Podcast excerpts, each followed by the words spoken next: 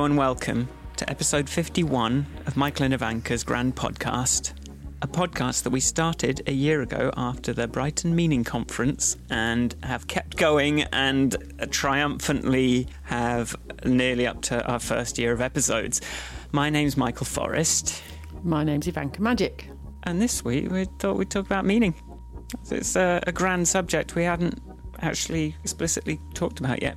Why do we need meaning? I suppose is a place to start. And then what has meaning for each of us, and maybe try and understand what has meaning for other people, and, you know, see how much time people actually get to think about the meaning in their lives, because I'm not sure it's that much. No.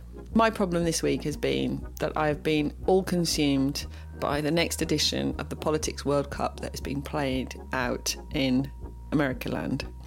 And I have thought about that a lot and the meaning of that and where we are. So, yes, that's been what I've been. Well, I think that just exposes that. Meaning is something that we actually don't think about enough or very much. Yes. So that's what this podcast is about thinking about stuff we don't think about very much that may be difficult to think about.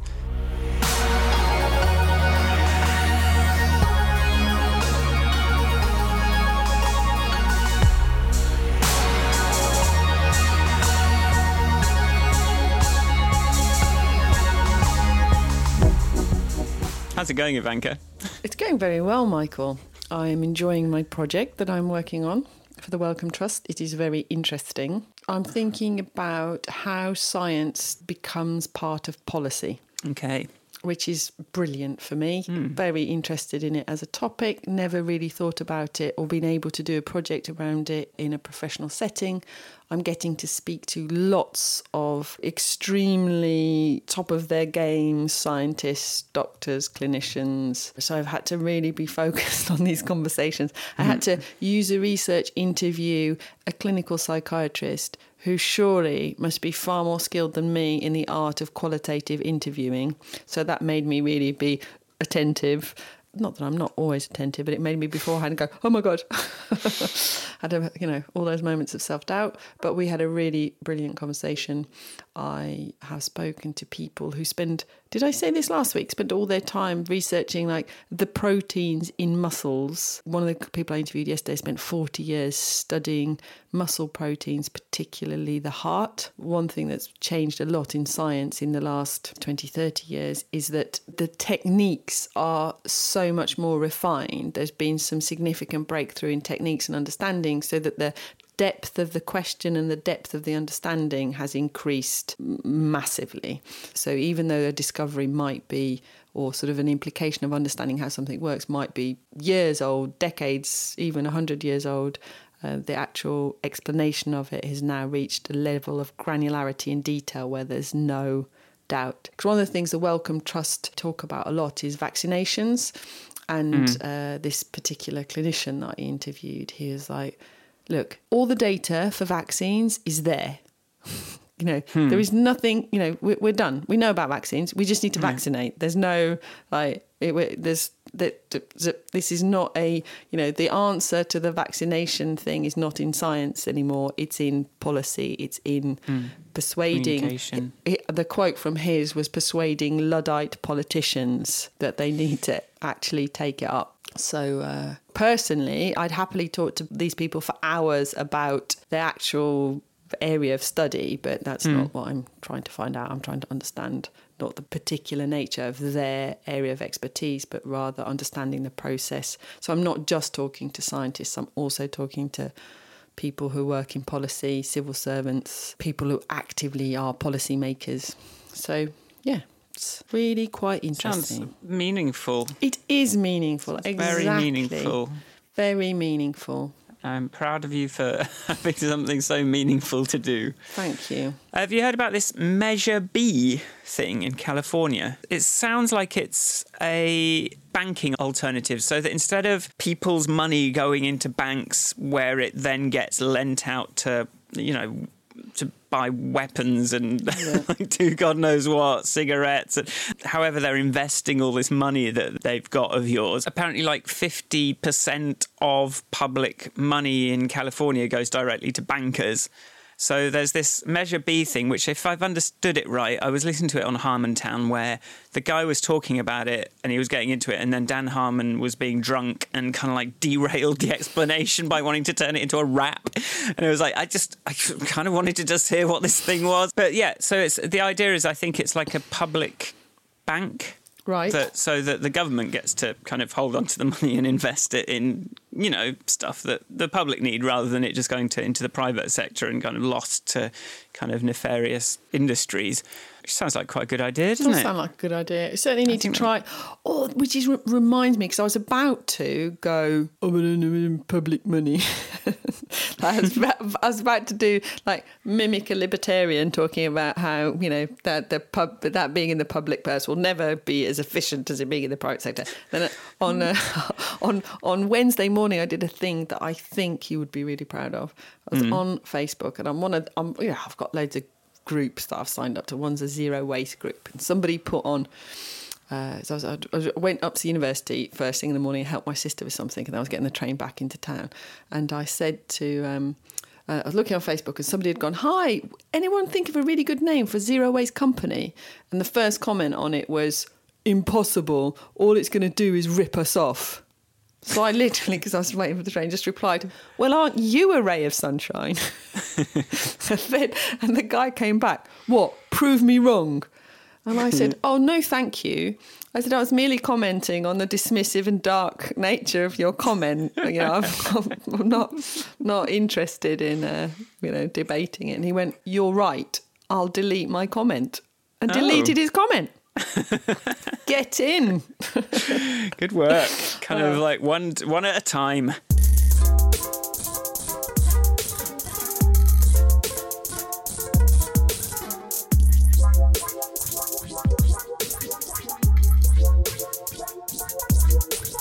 I've got a note here. If you let them stir in this doubt, you get paralysis, which was obviously a very important point to me at one point. But no, it was in response to me going, Brexit solves nothing. Yeah. And then a guy going, "Well, I think it does solve some things, maybe." And I was like, "Like what?" It- No, it doesn't. It doesn't solve anything. And also hearing about the fact that Paul McCartney, I didn't realise had said that he uh, didn't vote on Brexit because it was he was too confused. It was like, and also Ringo voted Leave. So that's, this is very all very disappointing. But this kind of balance in the media and always sort of having someone with an opposing view without really like representing how much of a crank they are in the process. You're sort of stirring in doubt into stuff that really doesn't need any flipping doubt stirred into it. But it's it's hard to feel like a reasonable person if you take such a hard line. If you feel like you're taking a really hard line on something that that maybe there are questions, maybe something's not perfect, but if you let them stir in that doubt, then you just can't operate, you can't function, you can't make a decision anymore, and you sort of just become apathetic. And you, so I think sometimes the only way to to actually be able to take any action is to sort of override and attack those forces of sort of diluting and I don't know you can't act if you don't have a certain amount of certainty and and that's one of the worst things that the media is responsible for is this sort of erosion of any kind of faith in anything or belief in anything. Not that, you know, we should necessarily have blind faith in anything. People aren't taught how to deal with that sort of thing.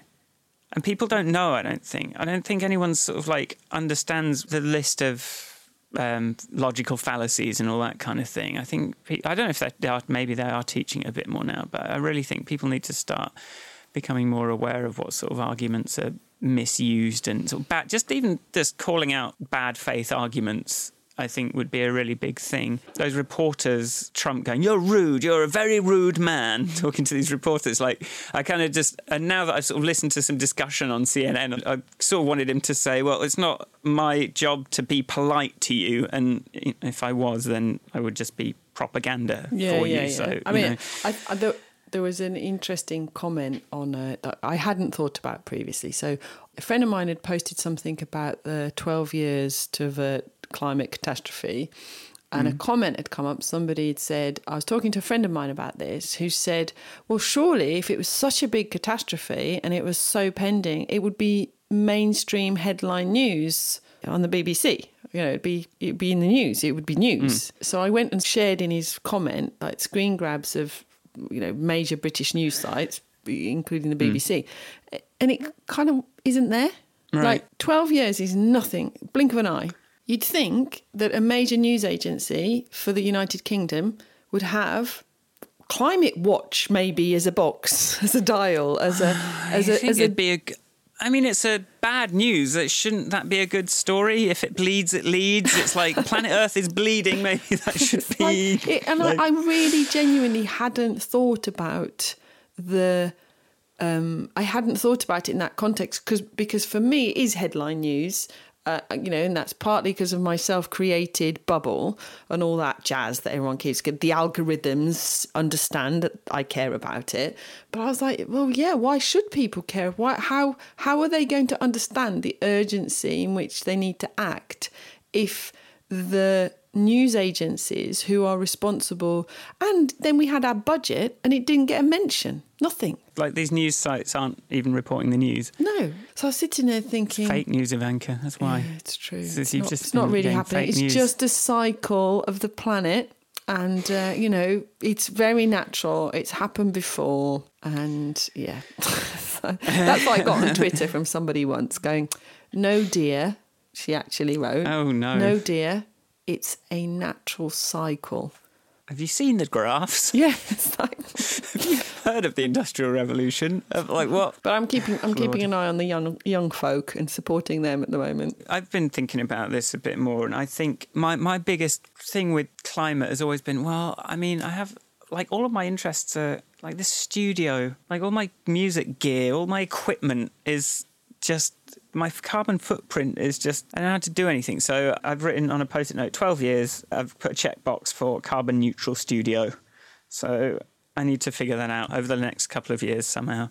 But I think a start of that it doesn't you know like okay we need to reduce our energy consumption, but we also need to shift to renewable energies. Like you know a starting mm. point could be the building your studios in, getting their energy from you know someone like Ecotricity or, or Bulb or any of those people that Well, I did talk to. I think they might be up for that actually. So Yeah, because I think it's a selling point for them as well. I mean, that's one thing. Renewable energy doesn't mean you can just spend willy nilly, in my view.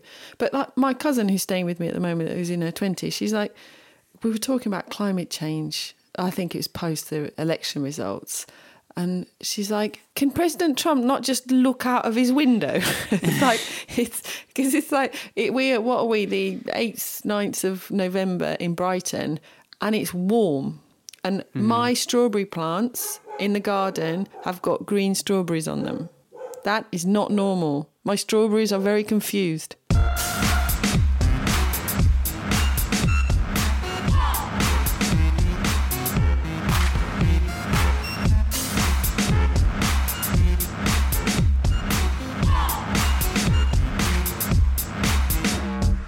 We talk about meaning? Yeah, let's, we should.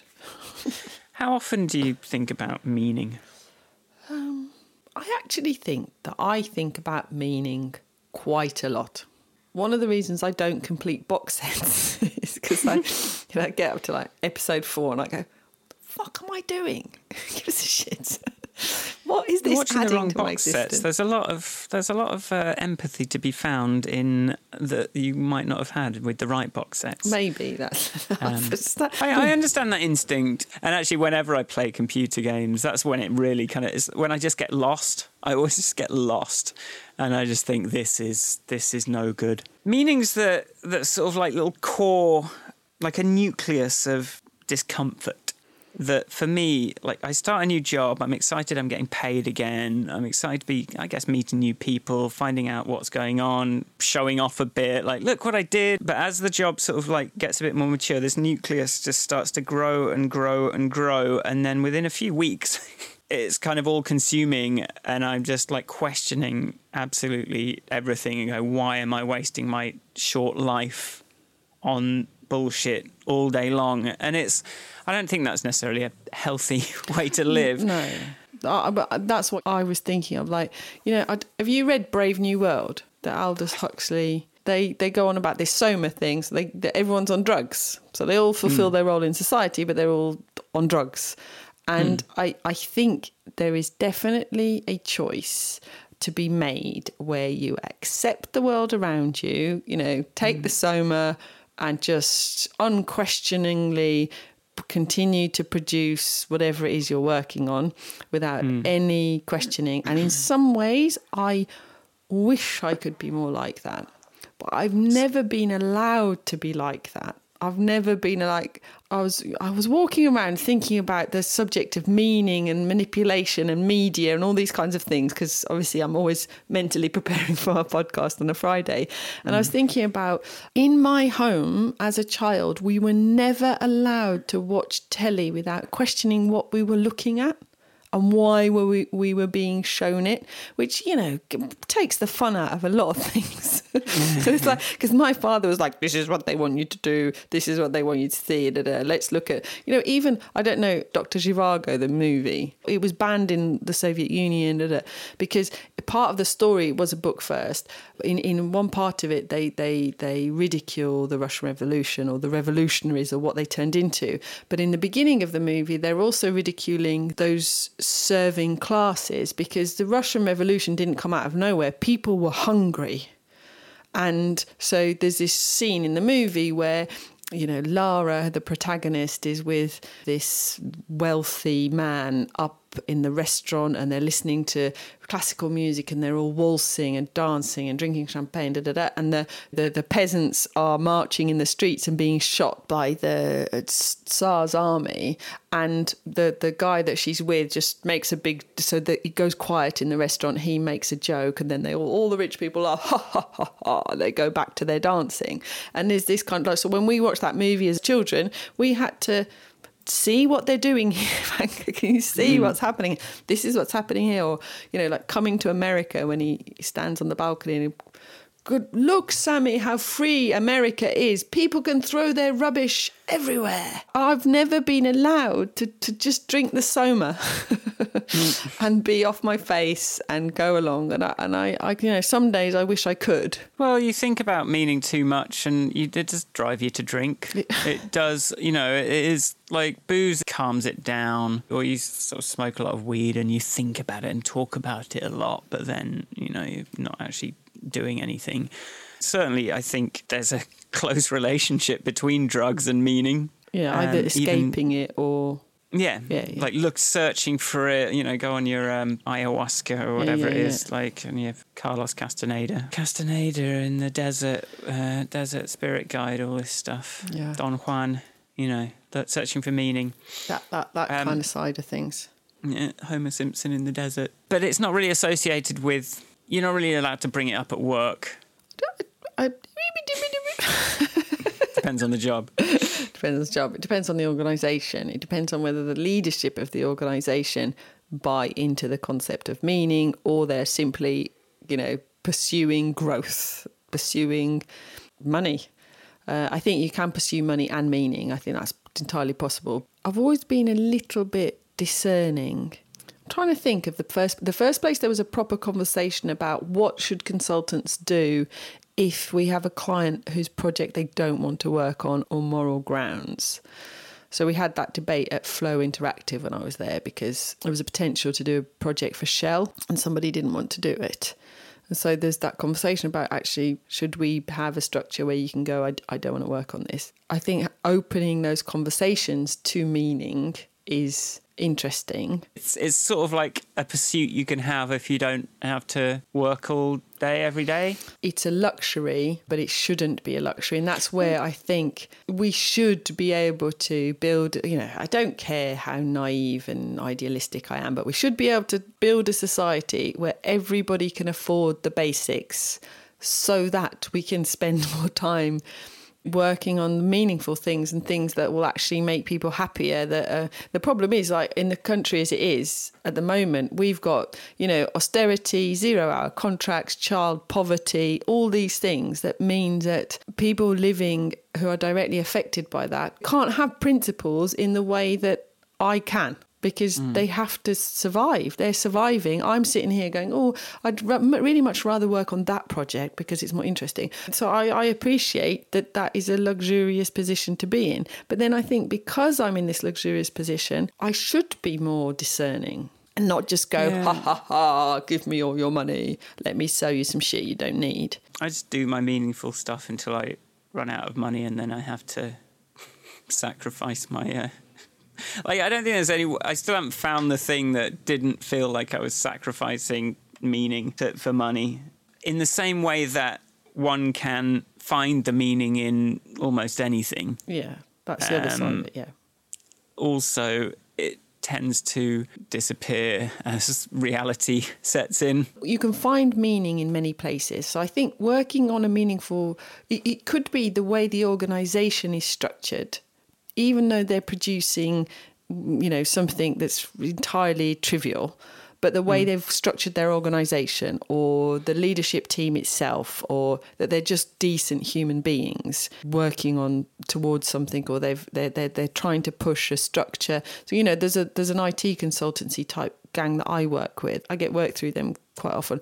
On on the surface of it, they're an organisation that is just like anyone else, getting together contractors, pitching for projects. That are, but actually, they've tried to change their structure of the organization behind it the way they reward you like you know i've i've done introductions for them and I didn't realize they paid a reward if you introduce somebody. And without me prompting in any way, they're like, Hi, Vanka, can you send us an invoice? We owe you some money. Oh, do you? Hmm. That's nice. You know, so there's that kind of like honest and open way of doing business that hmm. makes you a much more meaningful place to work for. Well, is that is that is that meaning? I don't. Uh, well, I think it, in trying to create a world where there's more things to work on that are meaningful, we need more organisations trying to challenge the existing structures. We might be sitting there charging more money and doing code or whatever we're doing, mm-hmm. but we're still on a production line. It's just a bit more sophisticated. Um, I mean, I wish sometimes I wish we were on a production line and it wasn't just we're just doing a load of work that comes to nothing, which feels like a lot of jobs. You stress your brain out. You know, you're kind of like subsumed in something for months, years on end, and then like there can be nothing at the end of it. It's not like I'm making. I don't know. At least if I'm wiping profiteroles on a conveyor belt, they're going into a box and someone might eat them. Okay, I mean, yes, there is. So there is that element, but I think the interesting thing about a conference like Meaning, that mm. which is kind of where where all this started, is that they're challenging this acceptance that you go to work, you do work, you get paid, you go home, you watch a soap opera, you watch a box set, you Yeah. go to sleep, you wake up, you buy shit, you go to work. You know, it's like they're, they're, they're challenging this brave new world of blindly marching towards our death. I would like to keep you satisfied. Celebrate the magic of our time. Why go round in circles when you could be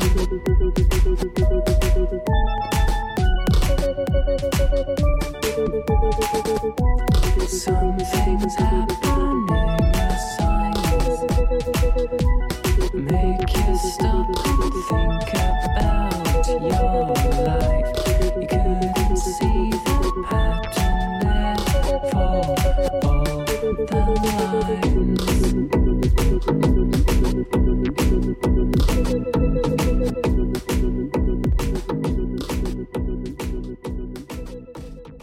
I watched a little Vox video this morning about um, the creation of the biohazard symbol oh, yeah.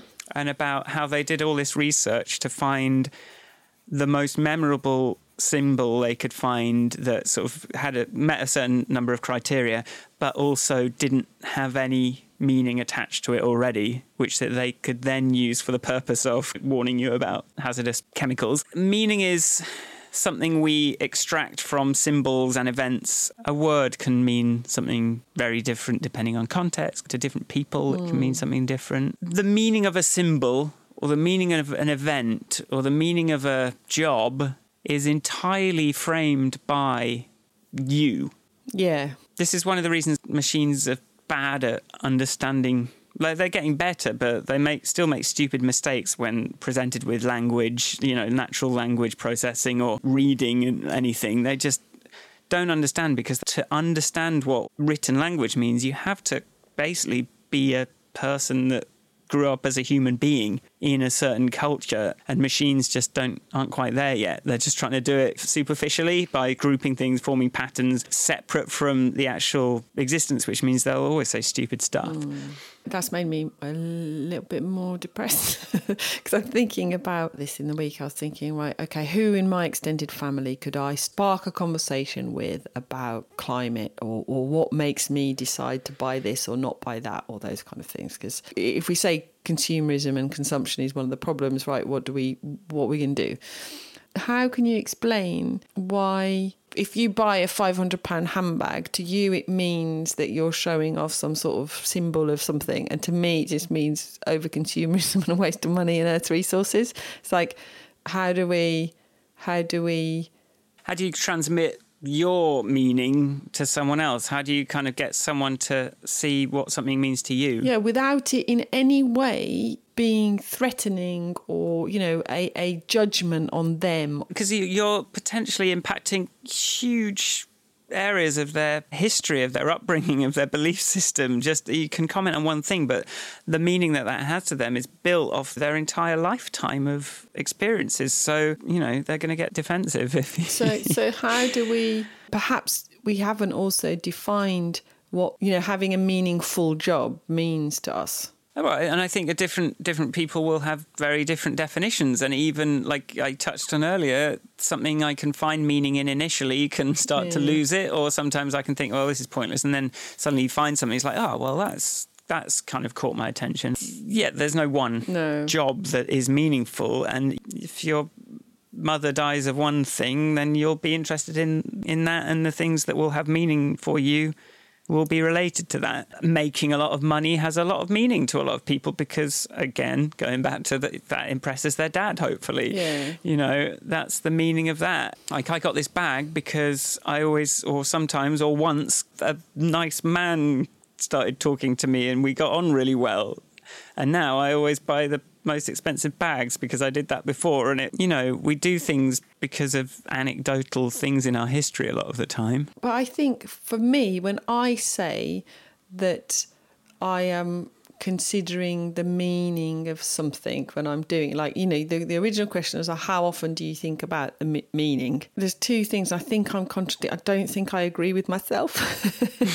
so I was hear it. going to say originally. Do them in two different voices. when you when you talked about um you know the earning lots of money to please your dad thing i was thinking well actually then perhaps for me the definition of meaning that it has a positive impact you know outside of me and my immediate family so first i must satisfy my family and survival and uh, flourishing. It doesn't have to be survival. I need my family to flourish for me to fulfill part of my life's obligations. So I've done. Let's say I've achieved that.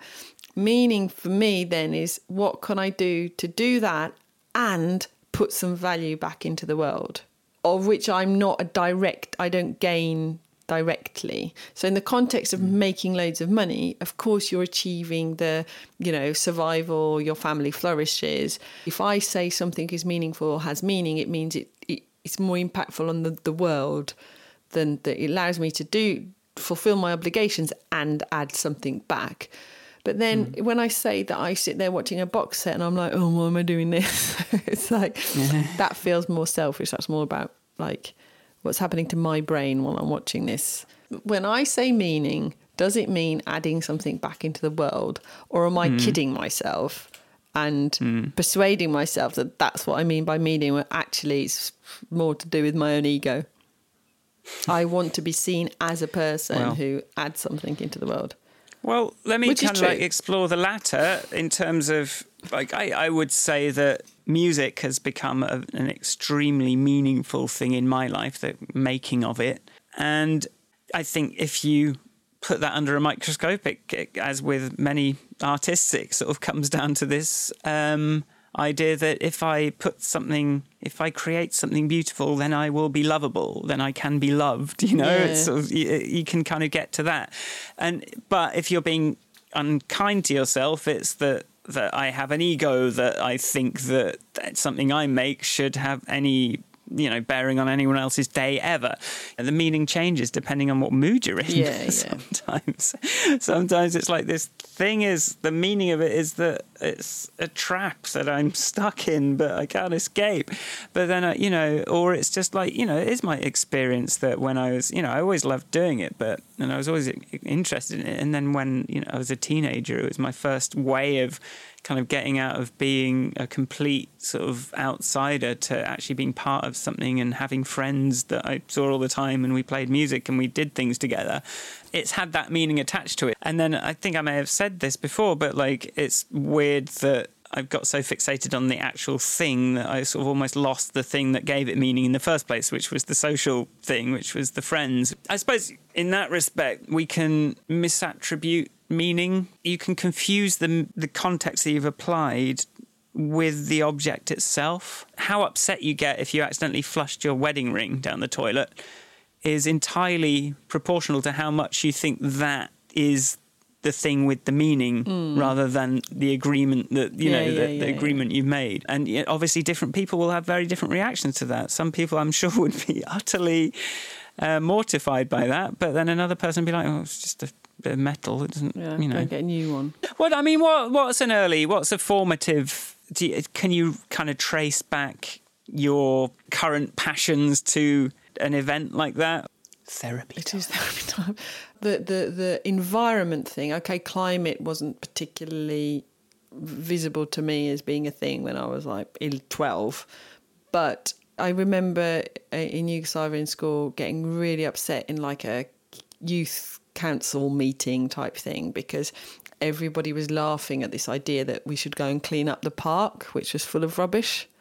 And I was hmm. like, you don't understand what you, you know, I got, re- I, cry- I was crying, going, yeah, you don't understand, hmm. it's just terrible. And everyone was like, oh God, she's really serious. But I don't know if that came from, my, I certainly, my mother used to make sure we did not litter and we did not throw things away. And it was that kind of, and my father taught us to be very respectful of the things that we owned. Like, you know, we can't afford to buy that again. You have to look after your things. Looking after your things was a thing. Um, you know, you're not in this room, switch off the light. But then maybe some of that came from as well not having particularly lots of money. You know, we've talked about that before. Well, I think it sounds like you just had a good upbringing there. Well, I think my parents did a decent job.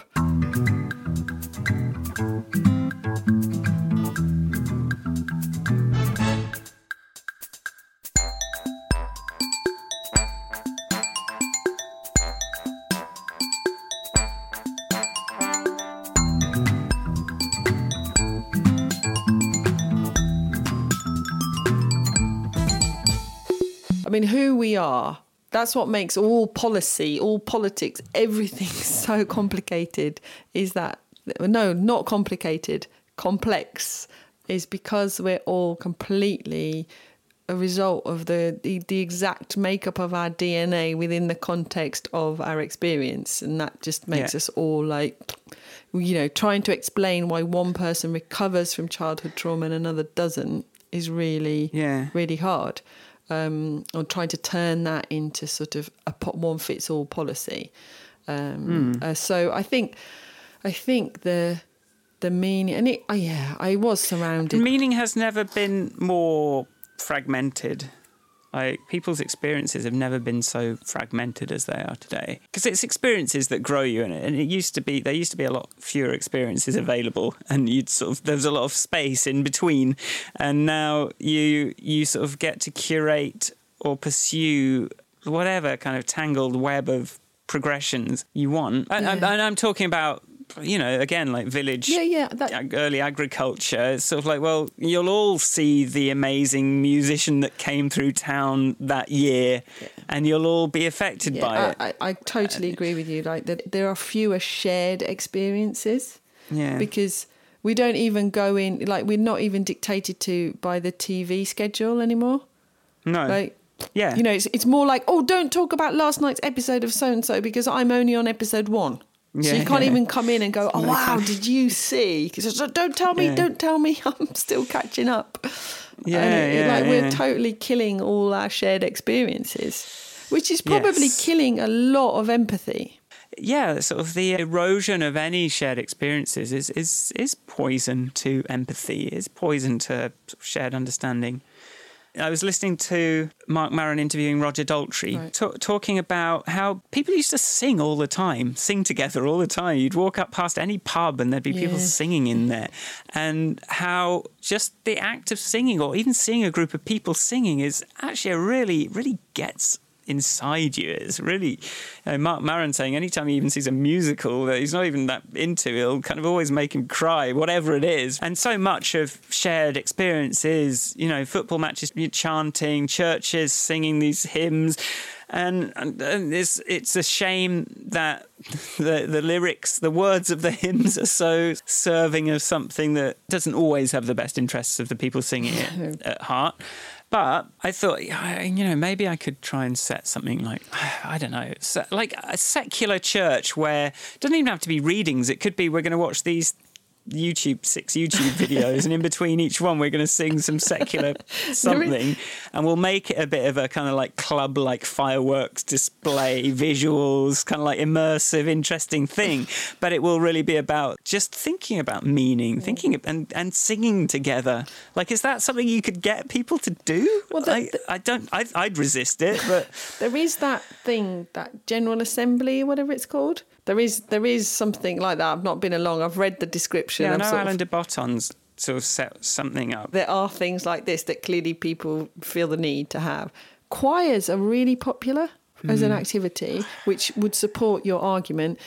Yeah. Shouting along, because I, I wouldn't necessarily describe what I do as singing, but you know, that sort of shouting along to some music is a, such a brilliant feeling, even if you are, you know, outside a pub. And, and it's not ab- that abnormal in the sort of former Yugoslavs to still, people still be shouting along to some music in a pub. But you do it here as well, aren't you? If you're drunk enough and there's a People jukebox. do, yeah, people do it. It happens. I, I certainly don't do it. No. My grandfather played the church organ. I, like he was a big role model, and I thought, well, I could. It's not the church organ anymore, but it's sort of like the, the club is now. You're not the guy playing the organ so much. You're more sort of like the guy playing the music. Yeah. The DJ, I guess, is kind of doing that role now. Not I, I but yeah, obviously I have to make it too complicated. I should have probably just gone. Okay, well, I should just be a DJ then. Modernizing my grandfather's the things I admired about him and doing that would obviously would have a huge amount of meaning for me. Yeah. Going back to one of our earlier points about ego,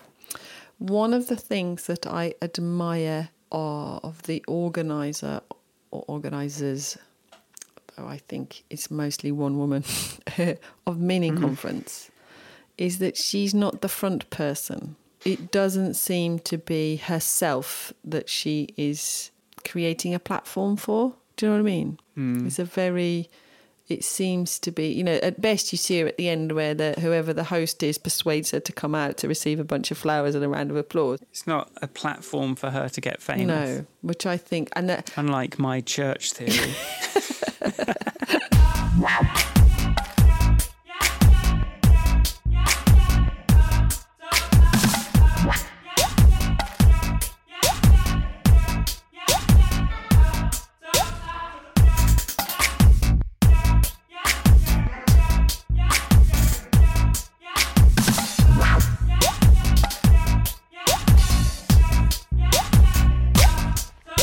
another thing I listened to this week. It was part of my new favourite podcast I'm pushing this week. um, yeah, the uh, but it was a it was a conversation with uh, white evangelical women in the states that are moving away from Trump, who can't support Trump because of his stance on refugees. Because their their standard default position is that they have to vote for the Republican representatives because Democrats are pro-choice and therefore you know that's their evil lies so we must vote republican and then hmm. they see current republican politicians quoting scripture to justify their treatment of refugees. And now, hmm. you know, literally these women are saying, This is not the Jesus I recognize from what I know of hmm. Jesus. And my Jesus isn't like this. This is not, this is how dare you use scripture to in this context. So they're starting to move away from Trump. They had a few of these people interviewed, and then they re- had a recording of one of these women phoning her father Hmm. who was also, you know, obviously an evangelical Christian who uh, votes Trump, pro Trump, pro Kavanaugh, all these things. And this woman is trying to have a f- conversation with her father. They obviously love each other very much. They are a close family. Hmm. She wants the approval of her father. He doesn't want to upset his daughter, but they are, they completely disagree. Completely. Hmm. And you listen to her trying to persuade him and she's been you know, like one of these women who's been at the border with America. And okay, I'm using all these examples for American politics, but this week is American No, politics week because they had the midterms. But they but she's at the border. She's telling him a story of being at the border and sitting there and speaking to a woman who got deported and her child who stayed behind in the States attempted suicide at nine and she's just trying to get back to her daughter. So she's telling her father this story, and her, her father's like, "Well, look, there are going to be isolated incidents where this is happening, but the majority are bad people trying to get into America." And they can't talk to each other. Like you're listening to this hmm. conversation, and you just you're like, there, there's no their gravity is not in the same place. It doesn't work the same. John Oliver showed some footage this week about of just like a child being reunited with his mother and just reject saying, "You're not my mother anymore. You went away." But this is it. This is what my- You're- you know, and like, and we've said it. You know, it's like how how, how talk about a factory for unhappy people angry with your country. talk about a terrorist mafia criminal factory that's what it is Yeah. it's like people It's that are like- deeply going to be deeply deeply traumatized for the rest of their lives Rightly so. fucking hell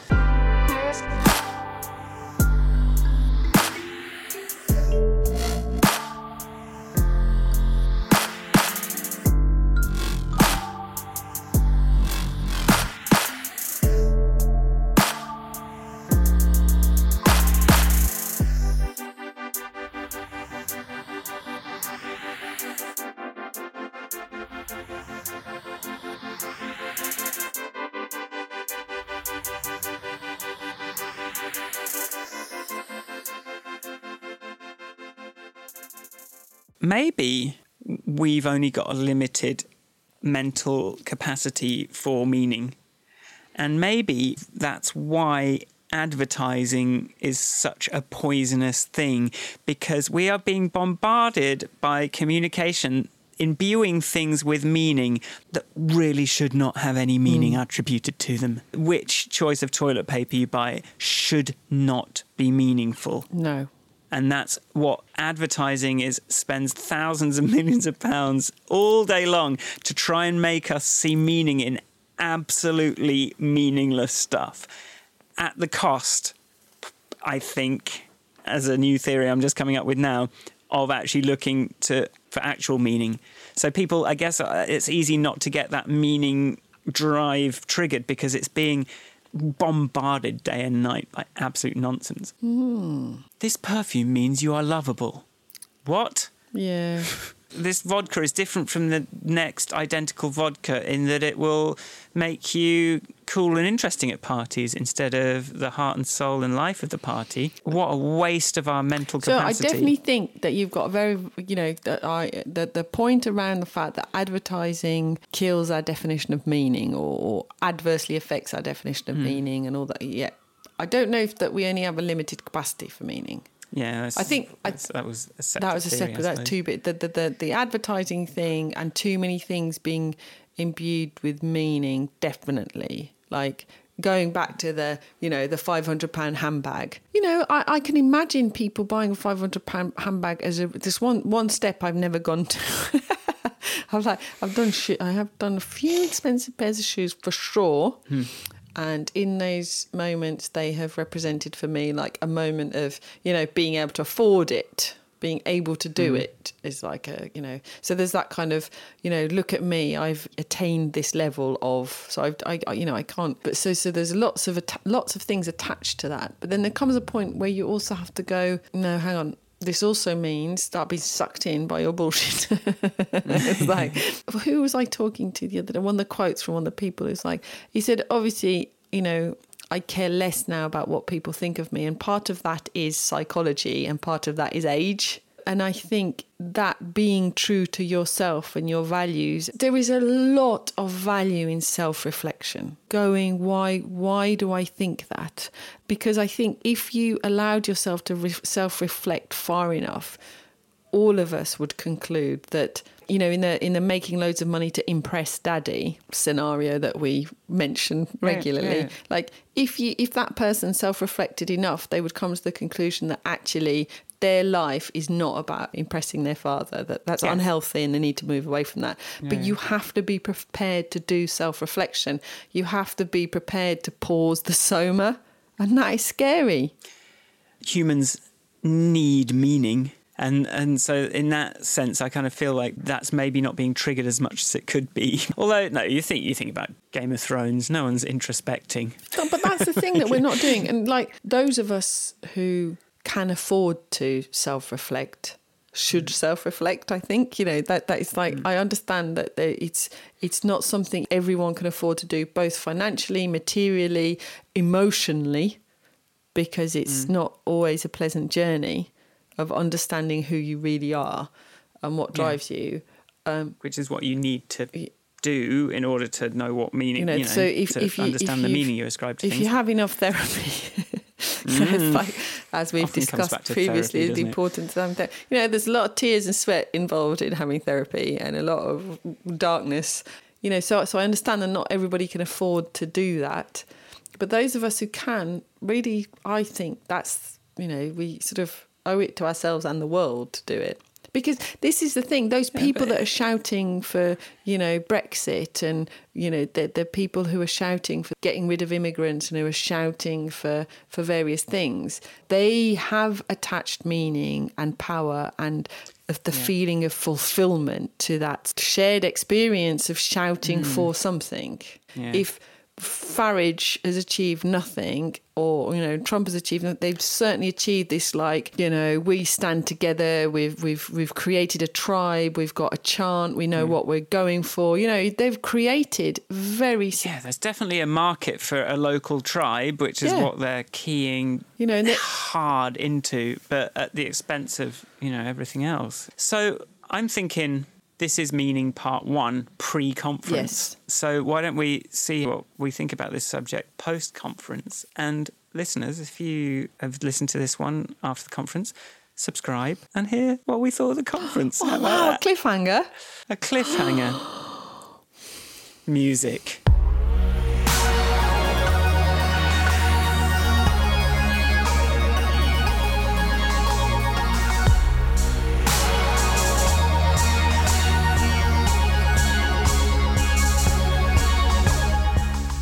Thanks for listening.